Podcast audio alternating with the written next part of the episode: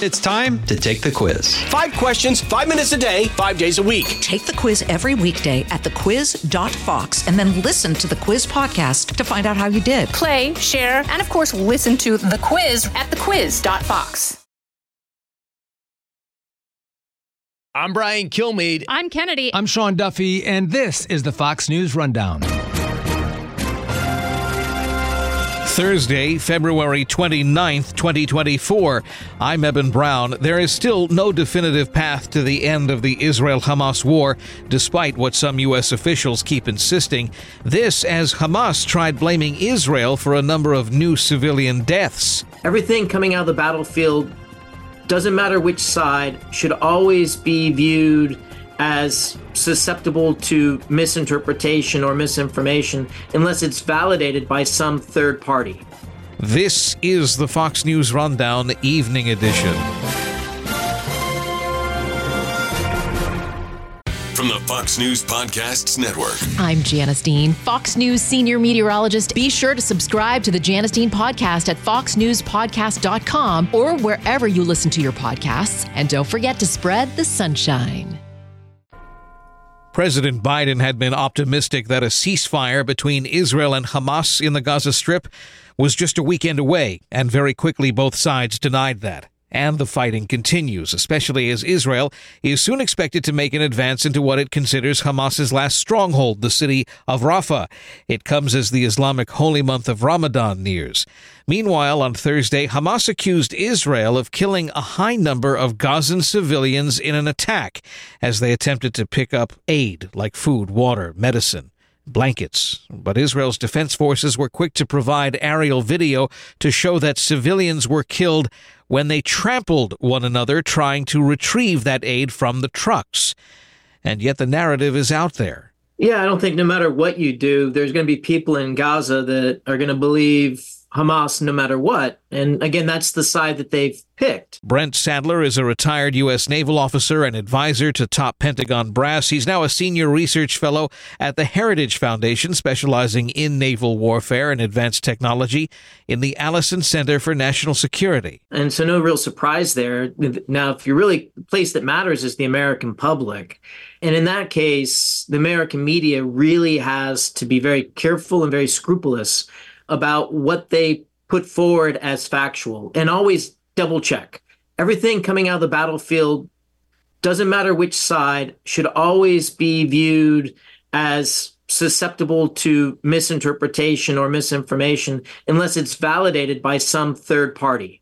That's all just good business practice. And certainly with the fog of war over Gaza, I think we should be very careful about what we take for, for granted coming out of there. That being said, the Israelis' track record has been far better than anything coming out from ha- Hamas or those siding with Hamas.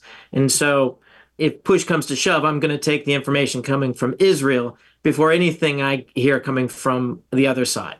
I think that theme has sort of continued into this ongoing discussion about a call it a ceasefire, call it a truce, call it a break in hostilities, and it does seem to wrap in the U.S. government because there there is a push by the Biden administration to to have a ceasefire, to not have the Israeli Defense Force conduct an intense operation in the city of Rafah in the southern end of the Gaza Strip, to not do such a thing during the uh, Islamic holy month of Ramadan. And there was some optimism expressed by the President of the United States that this would be done by Monday or something like that. Uh, and both the Israeli and the Palestinian sides have come forward to say that's not going to happen. So who's who's looking for the ceasefire and and I think that's the you know why why would the president of the United States make such an announcement that he couldn't back up in words or or, or with uh, news from the ground? Yeah, so I mean, I think the folks that are most likely to benefit from a ceasefire of any length right now are, are the Hamas uh, fighters that are buried under in their tunnels in Rafah right now. They're the only beneficiaries, and quite frankly, it doesn't make any military operational sense at this stage to have a ceasefire it's better to let the military operations, again, following the laws of armed conflict, which time and time again, the Israelis have been proven to be adhering to. This needs to play out to its conclusion. And again, the objective, I think, by all sides in the West, to include this White House, is the destruction or at least the removal of Hamas as a viable force in Gaza. There's no there's no future in Gaza for Hamas. But that being said, I mean, the politics back here at home, I think, it's pretty straight line that you can connect the dots as to for why the White House is continually putting out these feelers or these announcements or pronouncements of a ceasefire. And that is because they hope by doing that, it'll placate a portion of their political base that is much more aligned to the Palestinian cause than to Israel. You mentioned that you would take more credence to the word of the IDF than the Hamas side. I, think that's a, a, reasonable position to take. As someone who is certainly a, a, an advanced student of warfare, such as yourself, how has the IDF prosecuted this war? They, I, I, I would imagine that they have done this exceptionally well, and also exceptionally, um, what's the word, transparent. Tell me your thoughts yeah. on that. Give your assessment. I'm always very uh, i mean again the first the guiding light is us interest. And so far what israel has done hasn't conflicted with any us interest. The other th- side of it is they've not targeted intentionally civilians or done any horrific human rights violations like we saw on october 7th uh, that being said looking at the conduct of the war from october 7th i think it's been by and large effective and fairly well professionally run. I mean, there are cases that have been clear that there were mistakes made on the part of Israel. That is a, a feature of and in the chaos of conflict. But by and large, I think the military operations have been done honorably and effectively to date. From October 7th and earlier, very different. Hamas actually probably had one of the most successful military operations in the region in decades.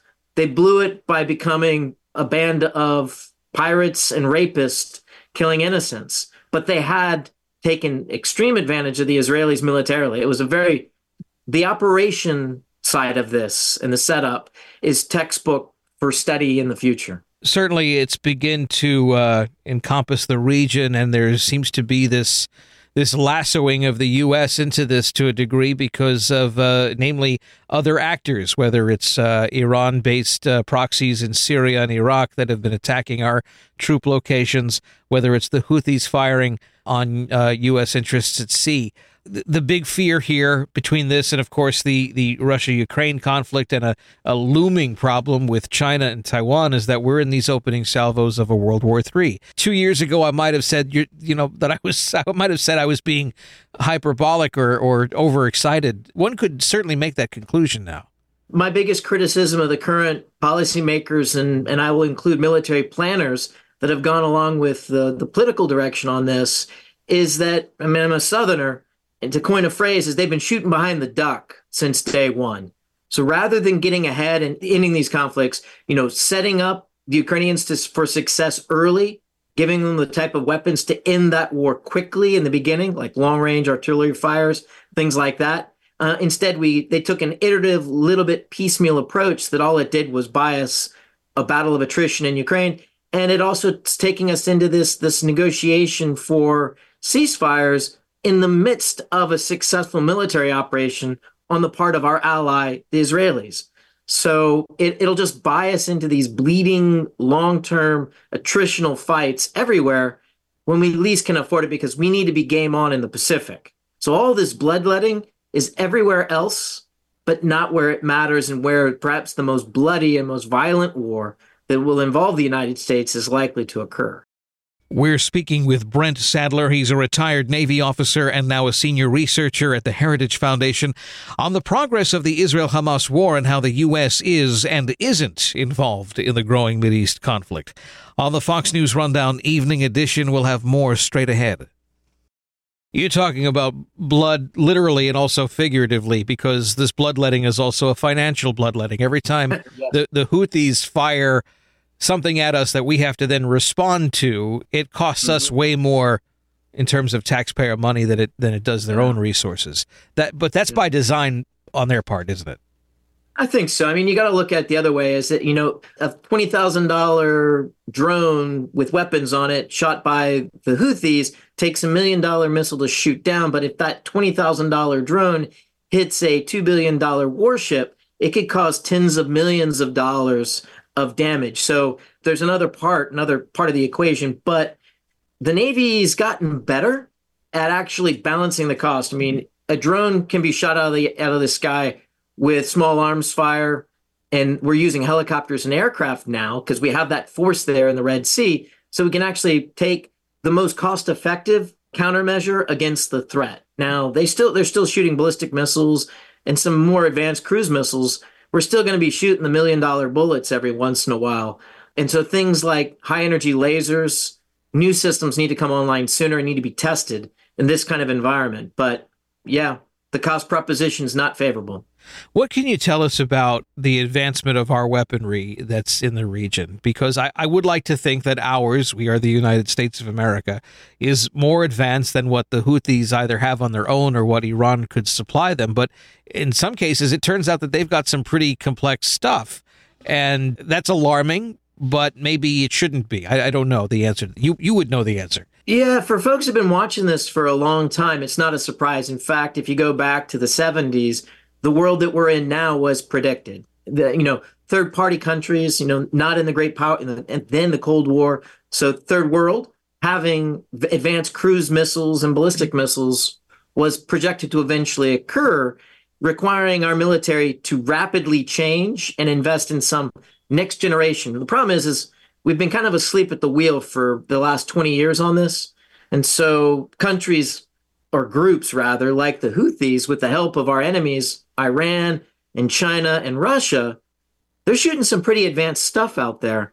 They're not able to shoot it very straight and they're missing their targets a lot of time, sometimes hitting the wrong target, but it is proliferated all over the world. And so we don't really have the luxury of so overwhelmingly outmatching anyone out there that we can take for granted our access and not get taken a hit. So it's a very dangerous world for our Navy. How quickly can our Navy scale up? Ah, so building munitions, uh, it's going to take you probably will it'll probably take a year to two years to actually start to see a return on that. I mean, the howitzers, which is not a very complex piece of gear, right? Uh, the artillery rounds. I mean, they they're they're upscaling that two years into the Ukraine war. It took us almost a year to realize we had a problem on that before we did anything. So it took a year. For the higher end, like cruise missiles, I mean, two to three years before you see real meaningful changes in the output. But that requires a, a sustained investment from Congress of higher bud defense dollars and prioritization in that regard. That's an open question. When you get to ships, that's a different game. You're talking five to 10 years before you really see any meaningful result of capacity coming out the back end of that. Brent Sadler, you are with the Heritage Foundation, Senior Research Fellow. You specialize in naval warfare and advanced technology. Thank you so much for being with us on the Fox News Rundown Evening Edition. All right. Thank you very much. You've been listening to the Fox News Rundown. And now, stay up to date by subscribing to this podcast at foxnewspodcasts.com. Listen ad free on Fox News Podcasts Plus on Apple Podcasts. And Prime members can listen to the show ad free on Amazon Music. And for up to the minute news, go to foxnews.com.